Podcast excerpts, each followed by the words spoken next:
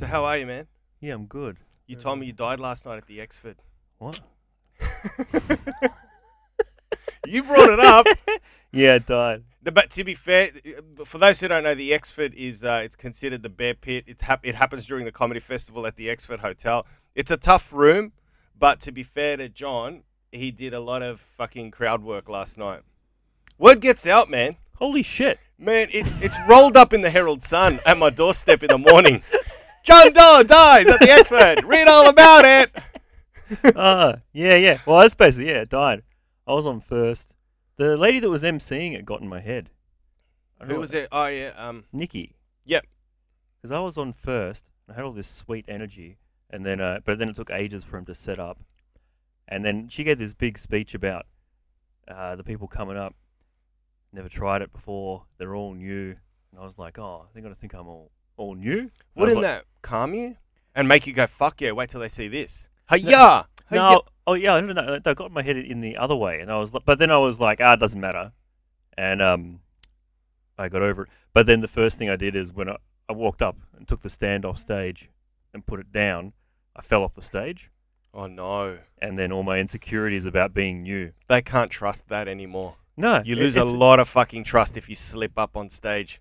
Yeah, I like fell off the stage, and then um, that honestly didn't bother me. I was like, eh, whatever. But then I heard and sensed the whole crowd. They're like, ooh, and then in my mind I was like, I was like, no, no, like there's nothing. It's not. And then like I tried to save it by doing a fake limp, which they didn't appreciate. It because wasn't- they knew you were putting on a fake limp. no, I tried to do a a fake limp as a joke, but then I think I just looked at it like granddad trying to make you laugh. Yeah. So uh, then it was all over from there. I did some did a little bit of crowd work, and no, nothing happened. Then oh, then I was like, I kind I started, I did like two minutes of nothing, and then What's two minutes of nothing? Just hey, how you doing? What's your name? Blah blah blah. a little yeah, a little bit of talking, and then just like I felt like the the right thing to do was to not rush, and just show that I wasn't like panicking or anything. Like I wasn't sweating or anything like that. I was um I was calm and comfortable, but I wasn't in a good energy. And then um I said to like this girl like, "How do you? What's your advice on recovering from falling off the stage?" And she said, "Tell funny jokes." And then Ouch.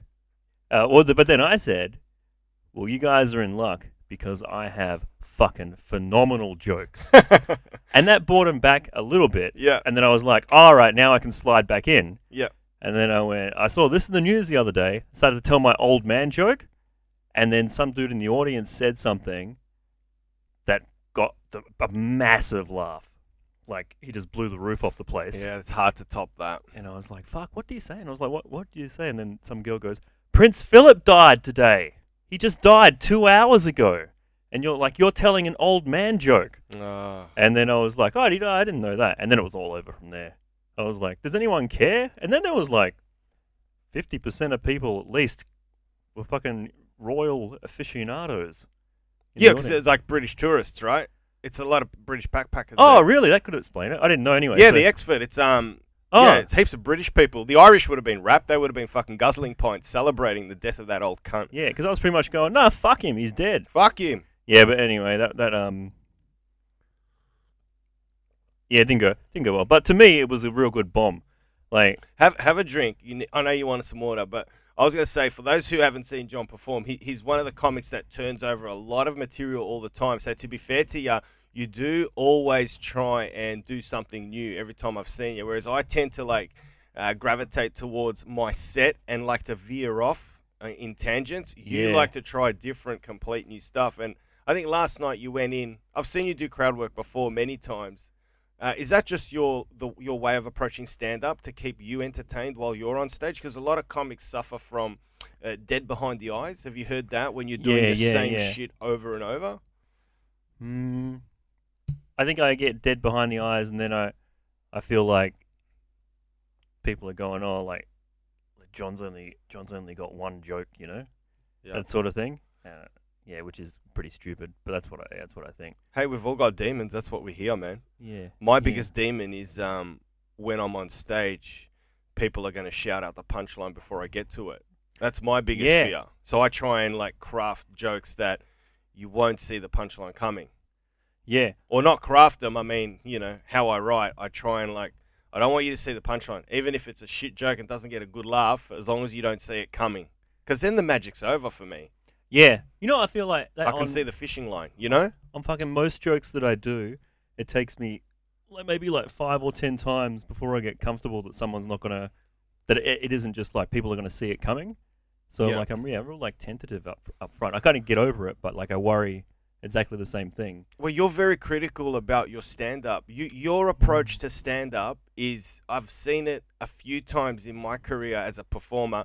You treat stand up like uh, sometimes like an athlete treats his exercise. Like Yeah. you're you won't you won't drink. You're very strict. Yeah. Um, you'll follow. You'll even watch your diet because it puts you in a good headspace. Yeah, You know, like you're really into it. And I think it's good. I like being around you because that energy, I know this is fucking gay as fuck right now, but it does spread. And I do like it because it, there is an element of truth in you got to surround yourself around successful people and people Yeah. that are like you. Like, uh, for example, I toured Europe with a handful of comics in. Um, I, the, the year's irrelevant, but they were binge drinking and doing heaps of coke yeah. all that's across not Eastern good. Europe, and the material suffered.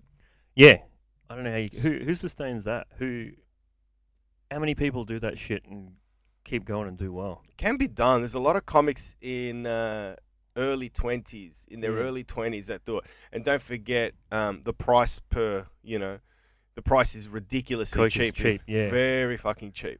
Yeah, fucking Rory Lowe was off his tits. I seen it the other night.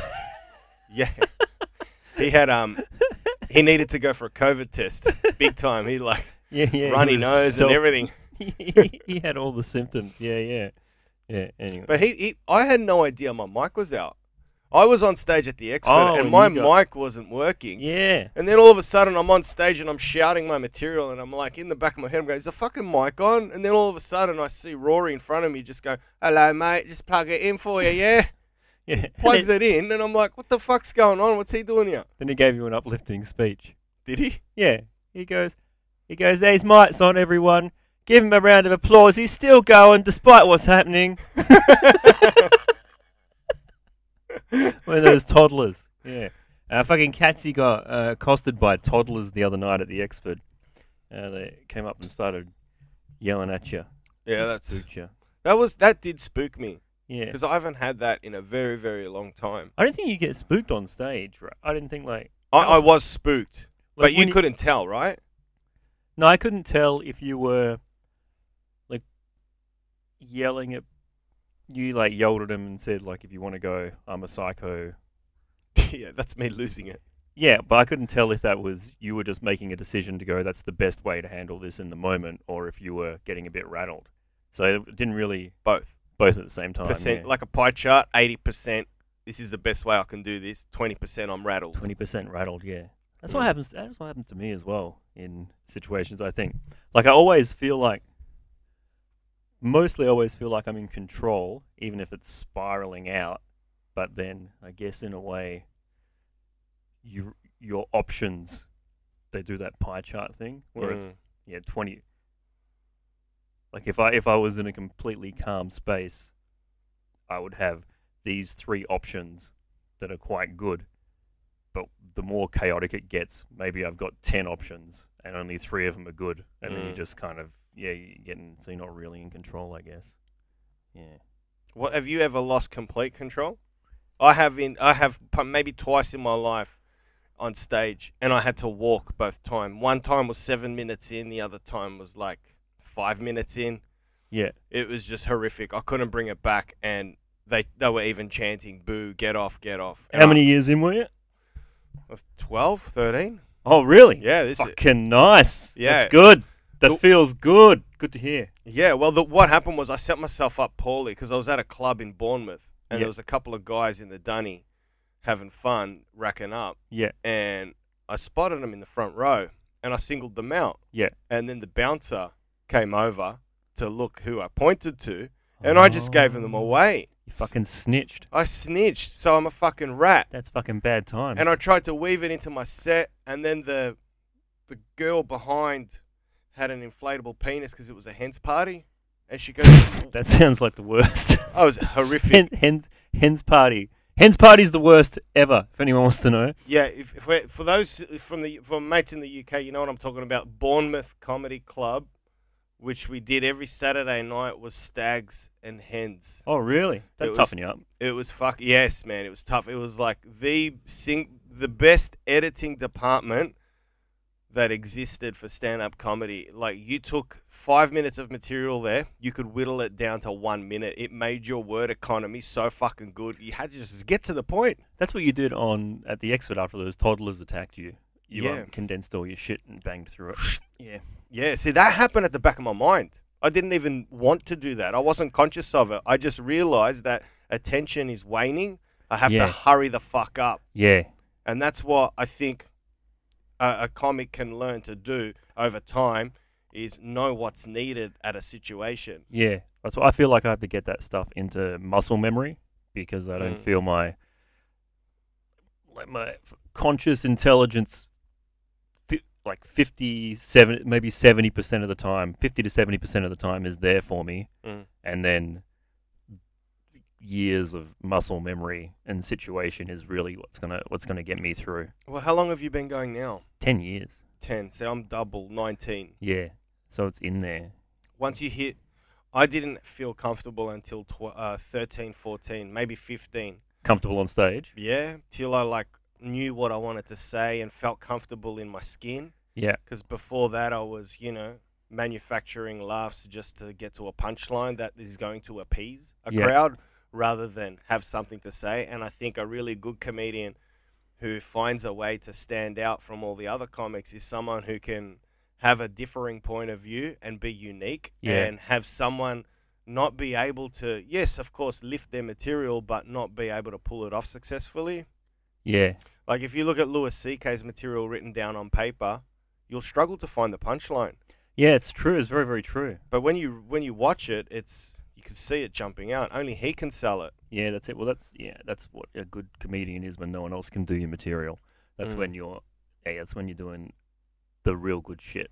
Mm. That's where you get to get to. Uh, yeah, I reckon.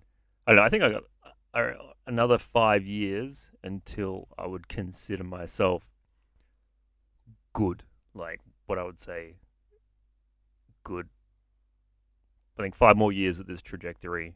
So that that makes me happy though. If I keep Yeah. keep going along in five years, unless something crazy happens, I should be like pretty fucking happy with what, what's happening. Yeah, nothing's gonna stop you, man. I mean, I've seen you enjoy a death on stage, so Yeah, yeah. like, yeah, I couldn't watch it. Like, even David Boyle couldn't either. David Boyle walked out, and I like followed him out, and I'm like, could you stomach that? He goes, I can't fucking stomach him when he's enjoying that. I did like another ten minutes after that as Yeah. well.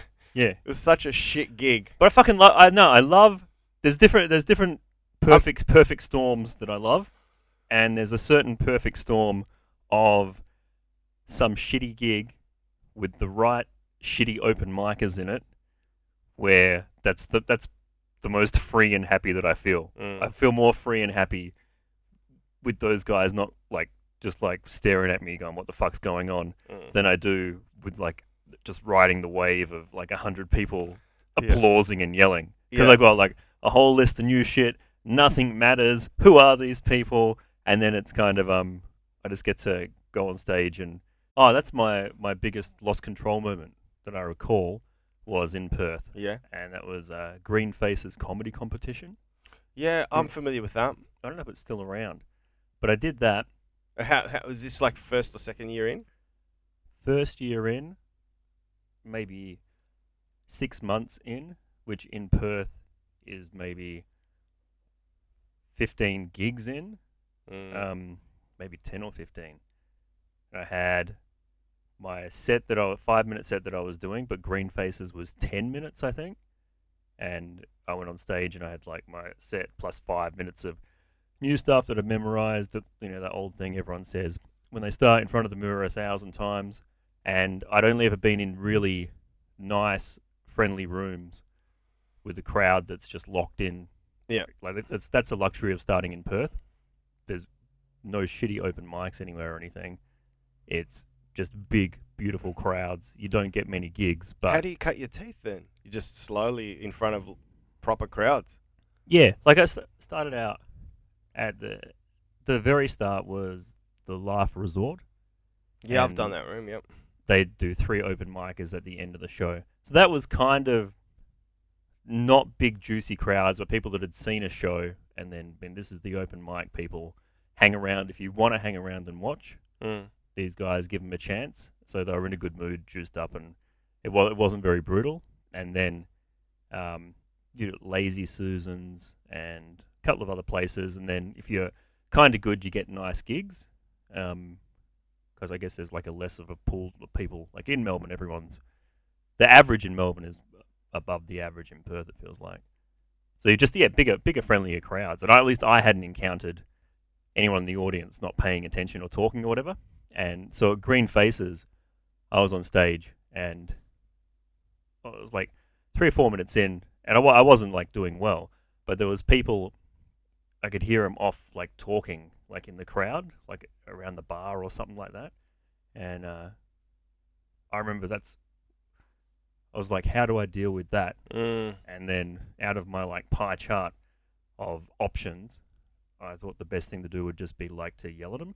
Then- See, press pause there because what's happening right now on stage is you're you've got your performance, and then something has entered your brain, uh, uh, uh, uh, something that's taken your focus off. Yeah, So you're starting to wobble now because your brain isn't focusing on the setup. Because meanwhile, while while you're going, who the fuck is talking? Words are still coming out of your Yeah. mouth. yeah, So this is where a comic can start bu- uh, tripping up, losing words in his setup or her setup rather, and that's how the wheels come undone. yeah.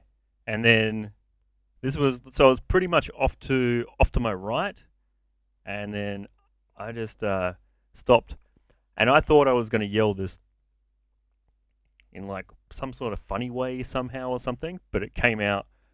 So my voice was like so super loud, like someone that was angry as fuck, and I think I might have been angry, but then it was shrill at the same time, and I just yelled out, um, so I'm going, hey hey hey, ha ha ha, eh, hey, hey, ho ho ho, and then I go, shut the fuck up, you motherfuckers, and then everything just stops, and I go, ha ha yeah. I remember, yeah, I remember that Oh, fuck. and it was just fucked after that. Everyone, I think my parents were there and stuff. Holy Hey, shit. yeah, it's, it's like you just eating dinner and then your dad gets up and beats Yeah. the shit out of your mum and then goes, uh, "Eat your peas." Yeah, Fucking hell. Have Yeah. you, what do your parents think of your stand up? My mum and dad have never, they're Greek, they're old in their 70s. They've never seen me perform stand up comedy. they've never seen it. No, they just wouldn't get it. They'd be like, How much are they paying you? When do you get paid? This is ridiculous. Why are you swearing? They've never ever seen it. Never see me. They'd hear me on the radio when I was on Nova, but That wouldn't have made them happy, huh? not really because I left the I left a corporate job. Oh, So in my mum's eyes, she's like, you wake up in the morning, you put on a suit and tie, you drive to an office, you're utilizing your degree that you got from university, yeah, and you're a functioning member of society, and you're on your way to purchasing a house. You're working up the corporate ladder. You've given all that up to now wearing jeans, a t-shirt, on radio, talking shit on a microphone. So that's what they can't understand because they came here to this country to start a brand new life of building materialistic wealth because they came from extreme poverty. So the way they Yeah. surrounded themselves as a security blanket was to accrue assets. Yeah, that's it. They're, they're, living, they're living in super, super reality, like harsh reality. where, um, Harsh. yeah. Oh. You know, I don't, that's, that's how that works, is that generations of people like that or people from places like that, you're, you're living in a world where to accomplish all that shit that you and me are like, "Pfft, Mm. whatever, to, to accomplish that is actually an amazing, satisfying, meaningful thing. And, all, and also the, um, the risk reward, the risk of not doing that is real fucked up. Is that? Can I just ask you? Is do you think the pendulum's gonna swing? Do you think the next generation will go? Fuck you, granddad. You used to have smashed avocados. That's why you never had a fucking house. I'm saving to buy a house because you never did, and mum never did, and dad never did. So I'm gonna save and get a house. Like, is that? Do you think it works like that? I think it works like probably people like you and me have grown up with a feeling of everything's going to be all right. yes. Like everything's going to be all right. Everything's secure no matter what happens. Yeah.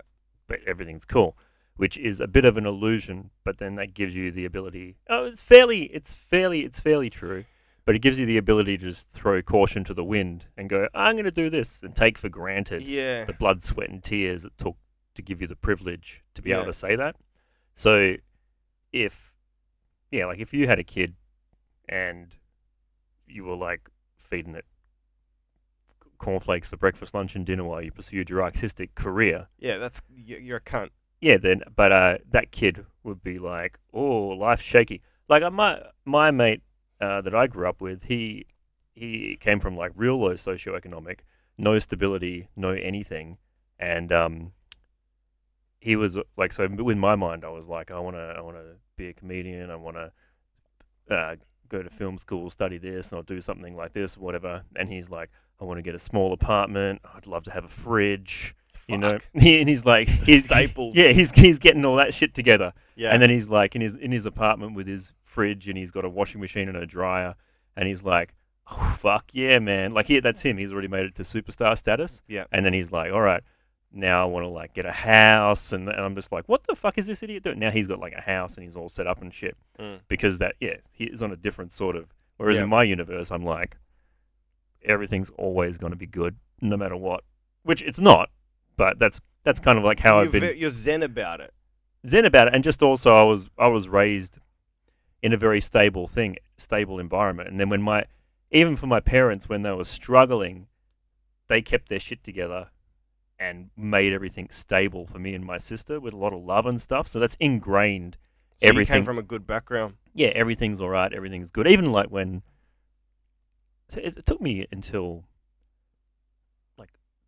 couple of years. I'm 41 now. Maybe when I was 39 ish, I started to think, may oh maybe like maybe bad things are real, and that's I, I've like What do you mean? Maybe bad things are real. What do you mean? like everything's just was very light to me. Even though like my mum died, I've had like partners with illness and everything like that, but still, no, it didn't never really clicked. Like there can be true, the true horror that the world can give you, and uh, I don't know what, I don't know why. Was that because you were sheltered with too much love? I think sheltered with too. My sister says we were sheltered. Yeah. There's nothing wrong with that. No, it's But do you think that on the spectrum you were you were on one side too much? Your your parents should have let you go skateboarding without a helmet a few times, well, I did do like, fuck do- up and I did do dodgy, risky, fuck up stuff, but I was just always like, everything is something, I don't know, the parenting or something. I was just like, no, no, no matter what happens, everything is always going to be all right. But well, that's a great attitude. It's a great attitude, but pathologically so. Even as things are not all right, I'd be like, everything is all right. Yeah. Yeah, look, I mean that can be fucking cuckoo, especially if you're a captain in a cockpit of a Hmm. plane and the wings have, have fucked off and you're going, everything's gonna be all right, passengers. No, it's not. Like Yeah, yeah, that's crazy. So you got to have a touch with reality. Yeah, right? you got to yeah, have your f- finger Yeah. on reality. yeah. But I'm of the opinion. Aristotle said that there's nothing a rational brain can't handle. So I'm like, if I stay rational, Mhm. in whatever happens in life, I'll be okay. Because I think I'm solid enough to handle tough shit now.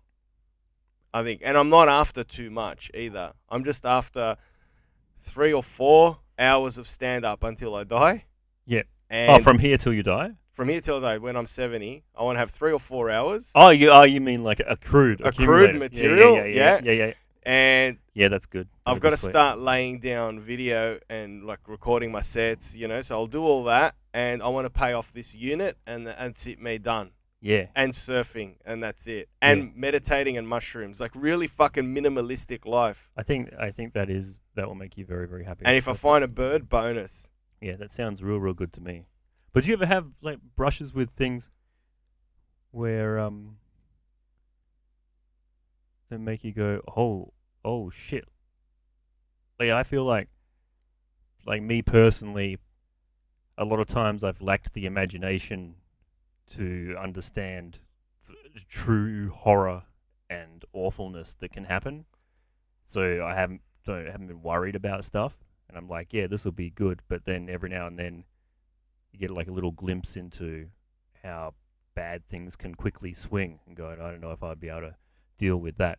Like here's like an analogy for that is like watching a movie where someone's getting uh, tortured and they're like going like I'll never give you the information and I'll be I think to myself while I'm watching that movie yeah I would never give the information either No, in you'll that- talk in that- straight away, I reckon. yeah but that's what I'll feel but then I'll like uh, bang my bang my thumb or something and it- I'll be like fuck and then I'll just think that that's enough like yeah like Yeah, you'd I- break. I just am too stupid to Yeah. remember what pain is like yeah. so it's the same with the horror of life, and then judging yourself to be strong enough. Like I'll be right. It's like mm, maybe your imagination isn't good enough. Well, you know they say who was the Scandinavians have a proverb which says many become brave when they're brought to bay. What's Eh, that? Oh, what's that mean? Many become Ah. brave when they're brought to bay. When hit, Yeah. when shit hits the fan, whether you like it or not, you just have to get brave. Yeah, And yeah, yeah. I, I believe in that. I do genuinely believe in that. I've never been in a dangerous situation, but uh, you know, it's fight or flight. And, Yeah, yeah. most people, people who don't think they've got it in them, actually do. Do yeah. Oh, actually, I've heard that as well. That most people are incredibly resilient. Um, Mm. and I think, oh, I think even if you just look at look around it, anyone that's getting older, like your parents and stuff like that, all their friends fucking dying and health and shit like that, and they're still putting on a smile at the dinner and shit like that. So yeah, I guess you just keep stepping up. Yeah, but I think I think some things are just fuck you up completely, or or maybe you just continually transcend yourself. Maybe maybe that feeling of fucking. You know the thing is, like a such a if you go through like a super horrific situation, Oh yeah, yeah, yeah. I think you get torn apart and you're different when you come out. But the- Fuck yes. The different thing that when you come out is something that can deal with that. Absolutely. I, I, I, yes, wholeheartedly yes. Have you heard of a book called The Wave? It was I, I read it during lockdown. Um, it's it's the darkest thing I've ever read. It was about uh, an Indian mother who was holidaying in Thailand with her entire family. This is, this is true. True. She's holidaying in Thailand with her entire family, including extended family. Oh, I know where this is going. Tsunami.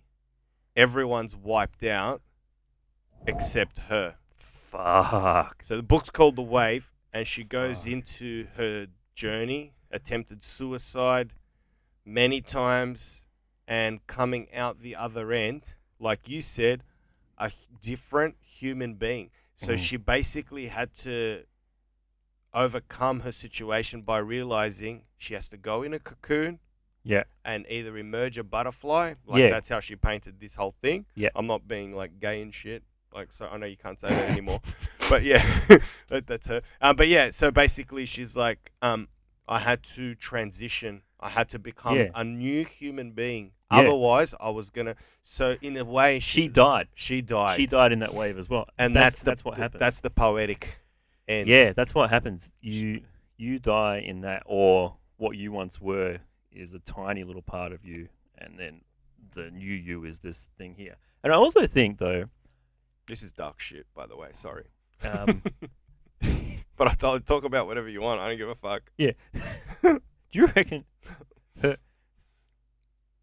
the other thing is like now, like if you know her, inviting her to like the get-togethers and stuff like that, that's just heavy. If you know her, having her around, you know, it's like Well, yeah, yeah, and, and then connecting with other people because this is what living in reality, like the reality of the world that you live in, is shit like that happens, and it, that can happen to you at any time. So, yes. It's the opposite of a lotto win. Dark shit like that is out there. Yeah, and it, stuff like that can happen at any time, and that's the reality that you live in. And then my kind of question is to live in that real reality. Like now, that's happened to her. Mm. She's still living in the same world that she was living in before that happened, Yep. but now she doesn't have to use her limited imagination to imagine that, and she like now she has a philosophy and a and a toughness that allows her to deal with that, Absolutely. to to deal with actually how the world is. yes. We haven't gone through that. We, as yet, don't have a philosophy within ourselves to deal with that Yeah. horror. If that happened, we would either s- kill ourselves, Yeah. become depressed, alcoholic, or whatever, or shrink away into like die in the other direction, Yeah. even if we're alive, or do what she did, become stronger, Yeah. and come up philosophy and become the person, the person she is. If we wanted to truly accept what the world is like, I feel like we would have to be like her now. You see what I'm saying? Without that shit happening to us. But you can't be her until you go through that. It's almost like saying, be prepared for breakups, but you've never been through a breakup Yeah. ever. You don't know what a breakup is like until Yeah. you've been through a horrific breakup. Yeah. Before a horrific breakup, you're like, oh, it'll be all right. You've still got this Disney romance of love. Yeah. But once you've gone through a horrific breakup, you you come out the other end going, "Fuck, I understand about human beings on a deeper level, how Yeah. flawed we are. I understand what it means to be have longevity in a relationship, the boredom, and now I know what it means to be in love after being through a horrific breakup. So now I'm ready. But yeah. prior to that, you can we, you can sit here and yeah, you got to go You through can't, it. you can't learn it from a book. go- you got to go through it. You got to go through it. But then, so that's like you don't know about the actual reality of existence if you haven't gone through it. Or Oh, so you're talking about we haven't lived because that part of life is unexamined. like, I like the the joy and beauty of the world and the brutality of the world. That's all. Like every, it's all. That is what reality is. And then, like, as far as your experience of either of those things goes, is to the extent that you know and understand what existence is, what is actually e- e- existence in the in the world, like So what the you- what the world actually is. I'm trying to understand what you're saying. So you're saying she's existed more than us? She now has a deeper understanding of the world that all of us are living in. Absolutely. Yeah, and Hundred percent. yeah, and then we've got like this. Like And, can and we can- imagine if she can come to a comedy club and laugh now wholeheartedly. yeah, That's yeah. what an amazing human being. I hopefully I'll get to the level where I'm such a good comedian I can do a few roast wavy tsunami jokes at her, crack her up. That'd be that's the level I'd like to be at. She comes up and asks me afterwards, "You guys got a pod?" yeah, we're filming at the beach. Ah, give her a hug. All right. Fuck, that is the true genius of a comic right there. If you can pull that off. That's what I want. The way you said you rode my son like a boogie board, gold. oh shit.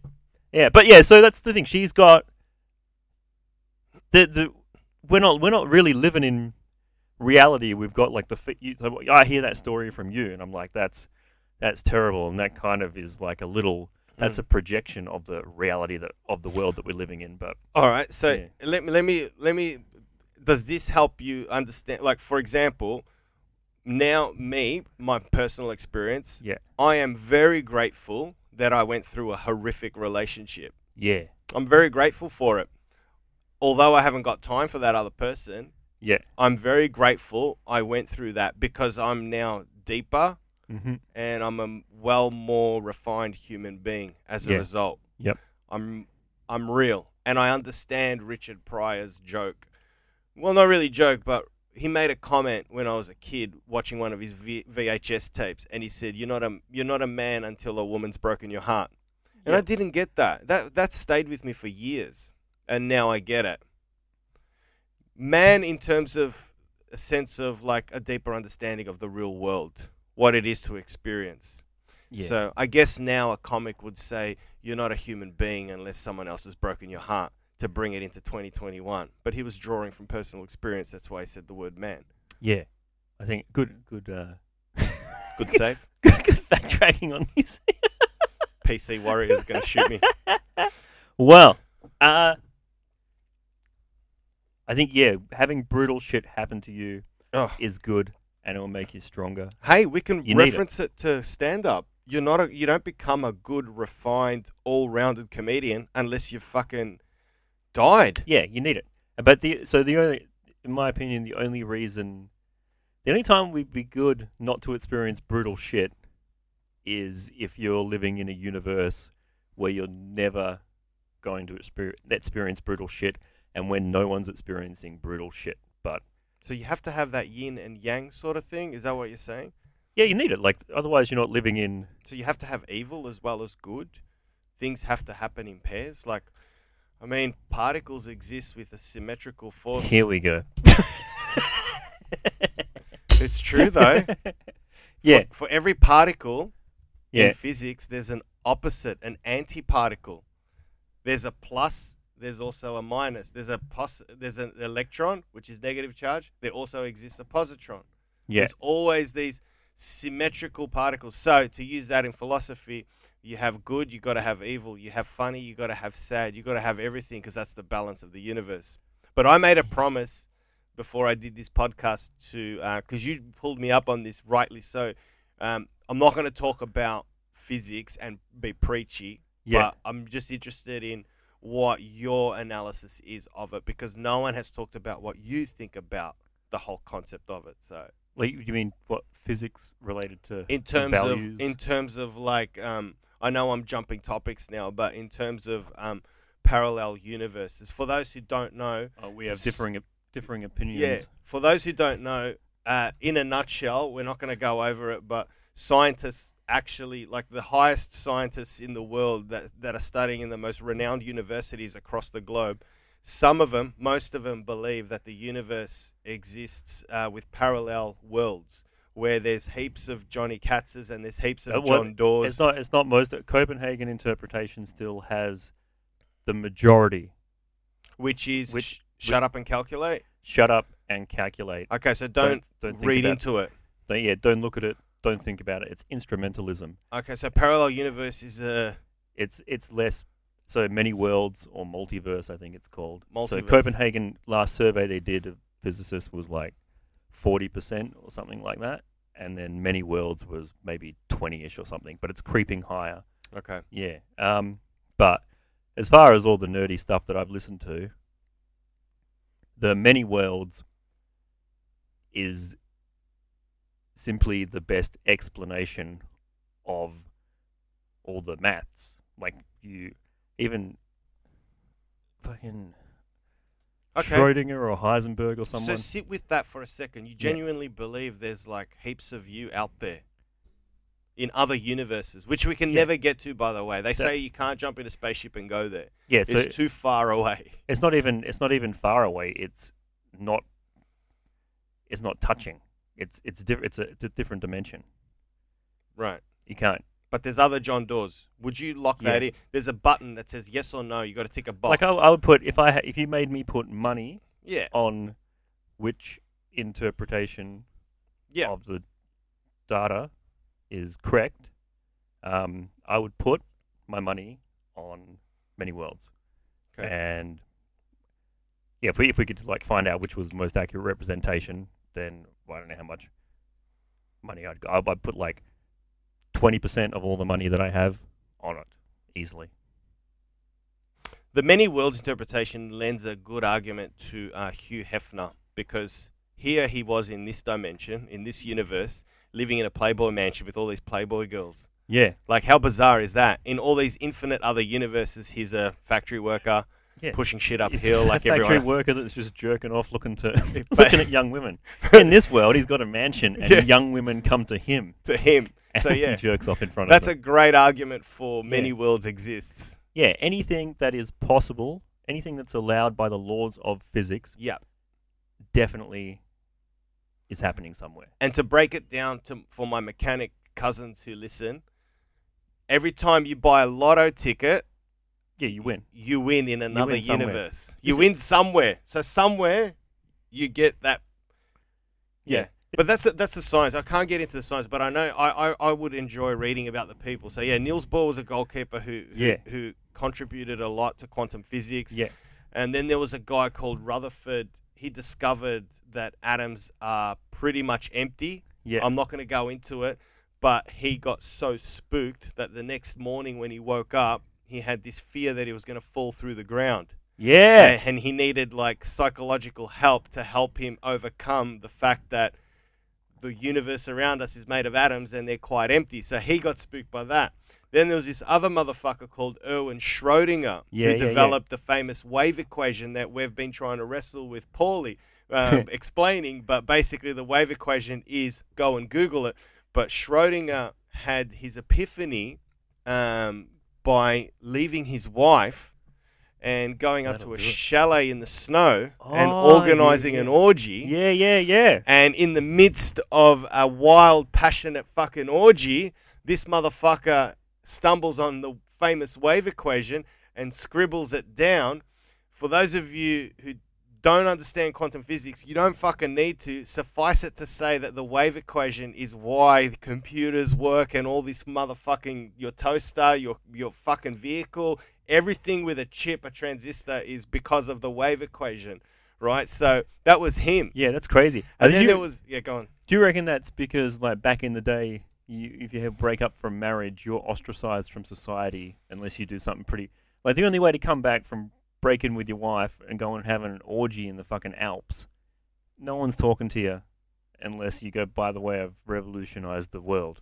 Well, no, he could have just, like, panicked that up, I think. I think well, well, yeah, that I mean, it's not until I read it that I realized he was actually um he was a co- he was a cat. Like he fooled around a lot. Yeah. That was his nature. And he could he tried to do the whole marriage thing but couldn't pull it off. He just found it really boring. Schrodinger the cat. But they're all they're all on edge these fuckers. They're all weird. Like Einstein fucked his cousin, you know? And Yeah, a lot yeah. a lot of people were like, you know, I'm not listening to you. You fuck your cousin. You're off your head. He's like, yeah, yeah. Yeah. He's like, "Yeah, you would You think that's fucking weird? hot." Time isn't real. Yeah. Bang. Time stops. How's that? But did you read the letter that Einstein wrote to his wife? No, was it?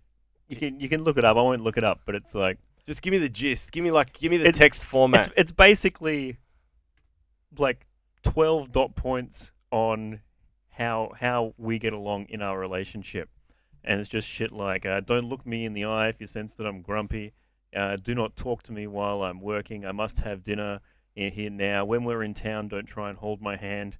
it's, the craziest fucked up Einstein's a cunt list is ever. um is uh is the PC cancel culture aware of this because they might make us um oh, get, rel- get rid of relativity. Yeah, no more relativity Yeah. after that fucking comes out. Holy what- fuck! yeah, yeah. I knew he was a twisted fuck, but all these guys they're fucking twisted, man. There's something cooked about them. Most of it. Yeah. Erwin Schrodinger, who dis- discovered the uncertainty principle, Yeah, and for those who don't know, that was He- that was Heisenberg. Sorry, Heisenberg. For those of you who don't know, Heisenberg created the uncertainty principle, and um, Walter White in Breaking Bad adopted the name Heisenberg because he could be elusive. Because in the Heisenberg uncertainty principle, you can't pin down the location and speed at the of a same time. at the same time. Yeah. And that's why Walter White chose the name Ah, Heisenberg because you could that. never catch the motherfucker. He was always going to be elusive. This is I'm I'm loving this. This is a nerd, but this is the nerdiest. Uh, the nerdiest shit ever. but that's why Hi- Walter White called himself fucking Heisenberg, there you right? fucking go. So You know, um, he was a Nazi, Heisenberg. He's a fucking Nazi. Oh, really? Yeah, man. He's like, I'm doing it for Hitler. Fuck yeah, Hitler. I love you, man. Let's do this shit. well, America took a lot of those Nazis in because they wanted to make like after the war. You know, they got those Nazi scientists in, didn't they? NASA, yeah. Yeah, yeah, Yeah, Alex Jones has got like four hours on on his podcast. yeah. Yeah, but yeah, basically it's true as well. Like they, the V two rocket from Nazi Germany Yeah. turned into the Saturn V five rocket project that Yeah, went to the moon and all that shit. Yeah, So Germans took us to the moon, yeah, but the Jews told us about it through Hollywood. Yeah, yeah. They they helped us make the movies that helped us understand why it was uh, very thrilling. I almost said wrong, but I didn't want to pander. exactly. Well done. Yeah. Fucking Schrodinger gave a speech about um about his gave a lecture. He precursored it with um people are gonna think that I'm crazy. All you guys will think that I'm crazy, but just hold off for a second. Um I just wanna don't take me too seriously, but I'm just gonna explain to you what the because like Schrodinger equate like Schrodinger's responsible for all this shit, like Mm. every everything the quantum physics and stuff. Uh, Technology, yeah. the technology, yeah, and like his equation is the base of it all.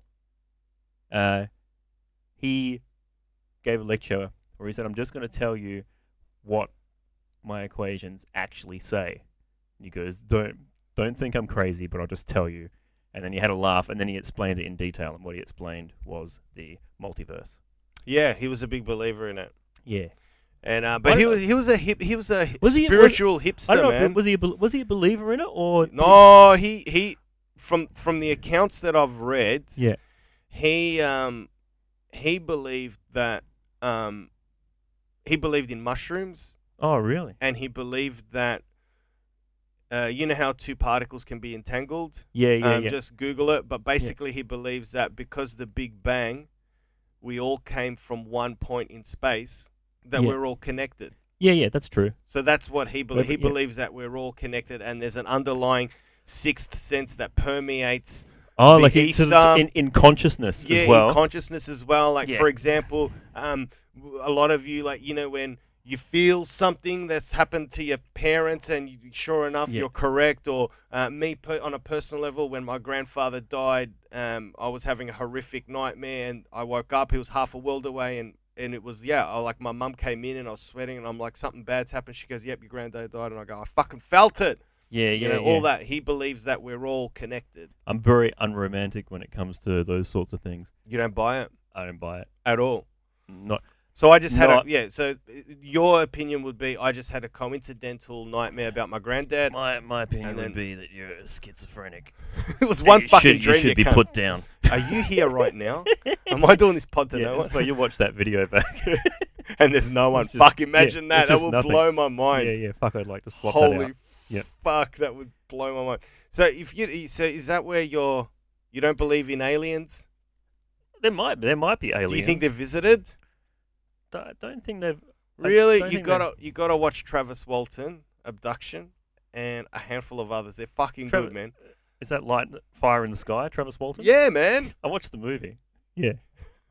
uh, I don't. Yeah, I don't know. I there's no. I don't think there's a heap of evidence. And then just when you throw in, when you throw in things like coincidence and how the brain works, that all that stuff is a lot seems a lot more reasonable to me. But there are there are some like weird things that I've heard of and stuff. So I'm not 100% sold, but I think I think that's probably more. Like you know like you like woke up with your granddad, like woke up with the sweats, but then you think. So I don't know how long ago that was. So so there's seven. I was a kid, like 13, 14. 13, 14. So there's like six billion people on the planet then. So if the chances of that happening were one in six billion, then it would be happening once a day. Mm. Um, and if it was one in, you know, so just keep go, just keep going. I get there. it. I get Yeah, what you're saying. I get what you're saying. So like like all there's a large amount of all the crazy coincidences that people base their shit on. You do the math on it, and it's like that's happening. That's happening often enough. Yep.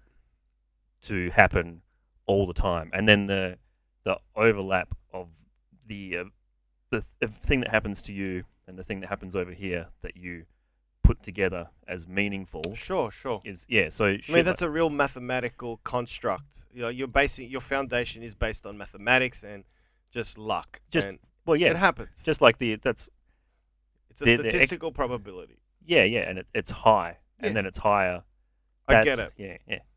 I get it. But nothing ever has happened to you that's like yeah. profound. And I'm not airy fairy. Like, trust me. Like, once a feather fell on my ex's arm, and she's like, "Oh my god, there's an angel nearby," and instantly I'm like, "Fuck, you've torn a hole in my I, down I gotta, jacket." I gotta leave this right? chick. Yeah, yeah, There was a hole in my down jacket. I'm like, "Fuck!" It's a Canada Goose jacket. I had to stitch it up. yeah. Oh man, I, I couldn't be with someone like that. Um, Yeah.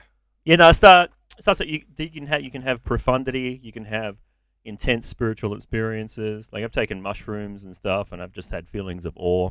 There's there's all there's all that stuff.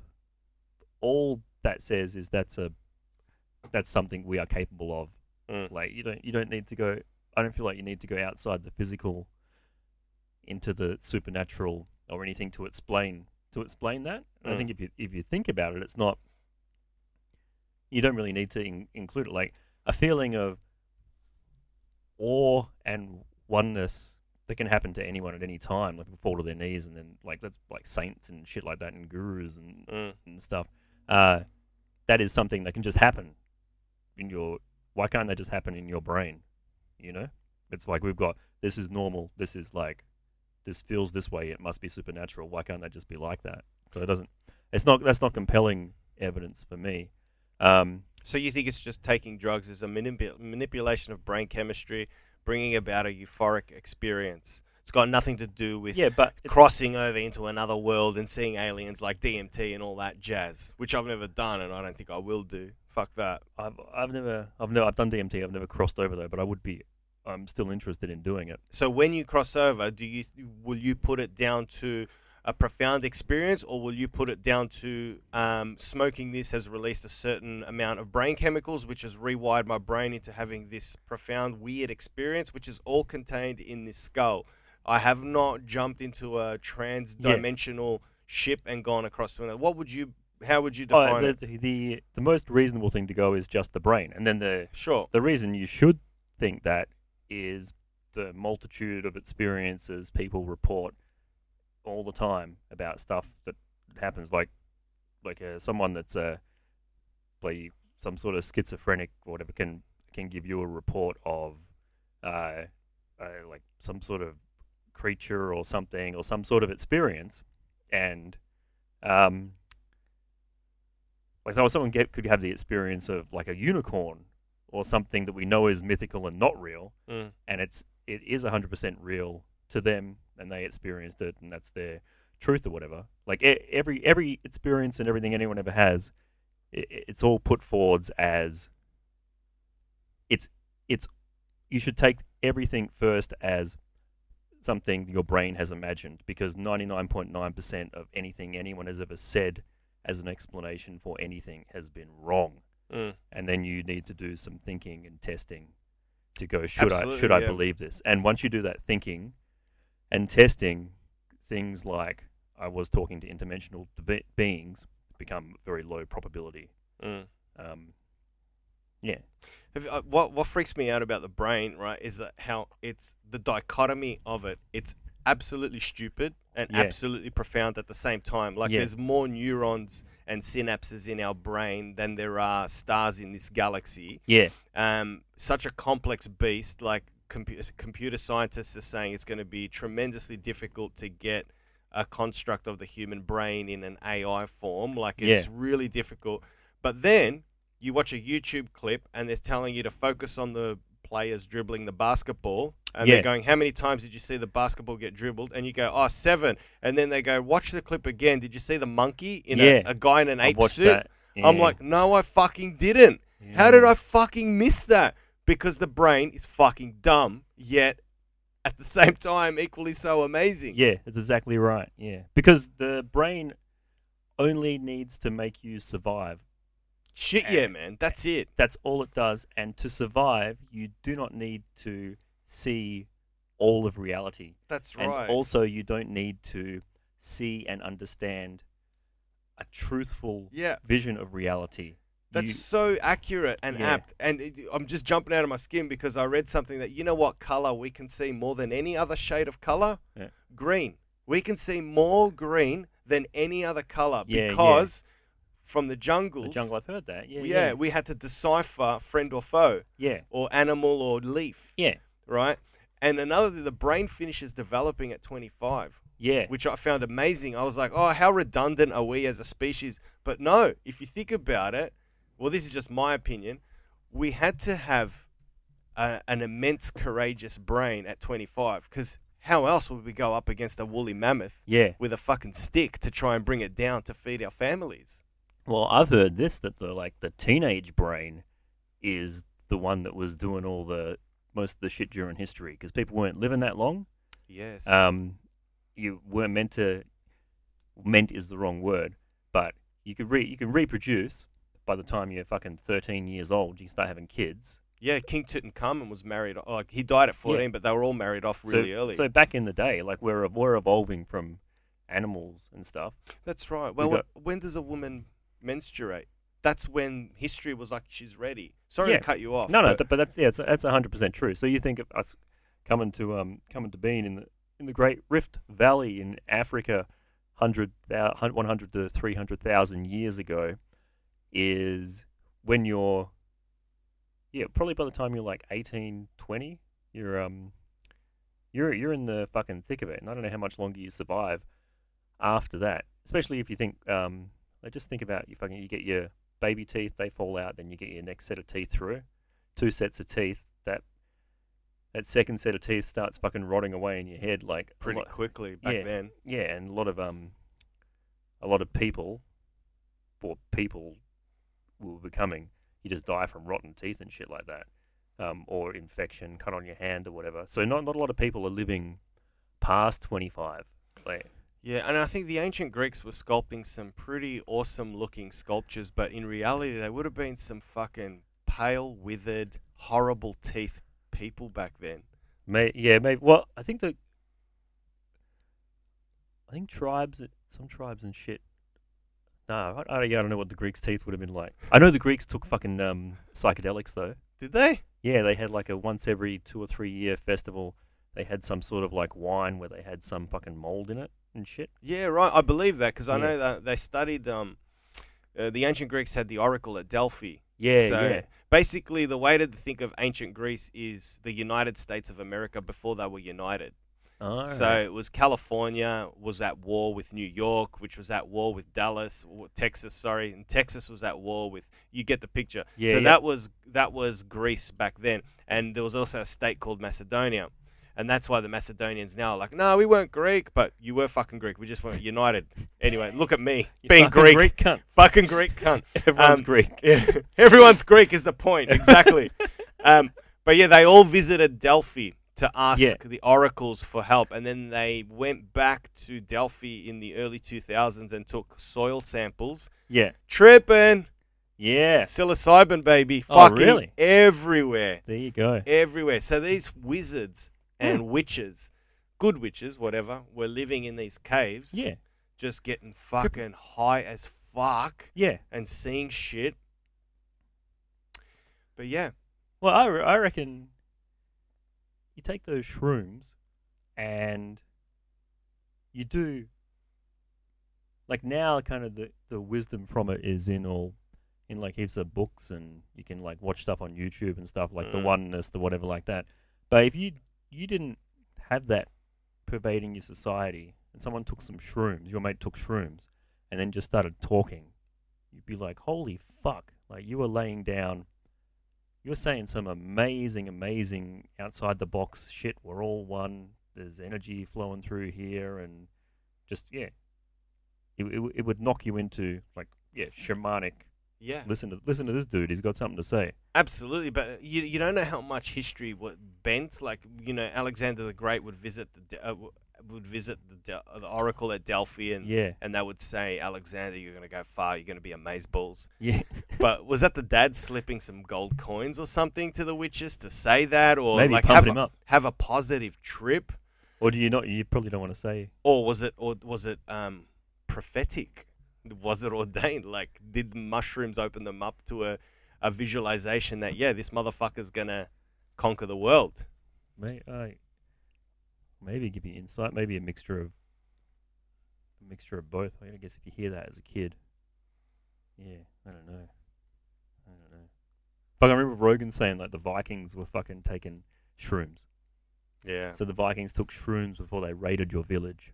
that would freak me the fuck out. Taking mushrooms and going into battle. And raping and pillaging. Yeah.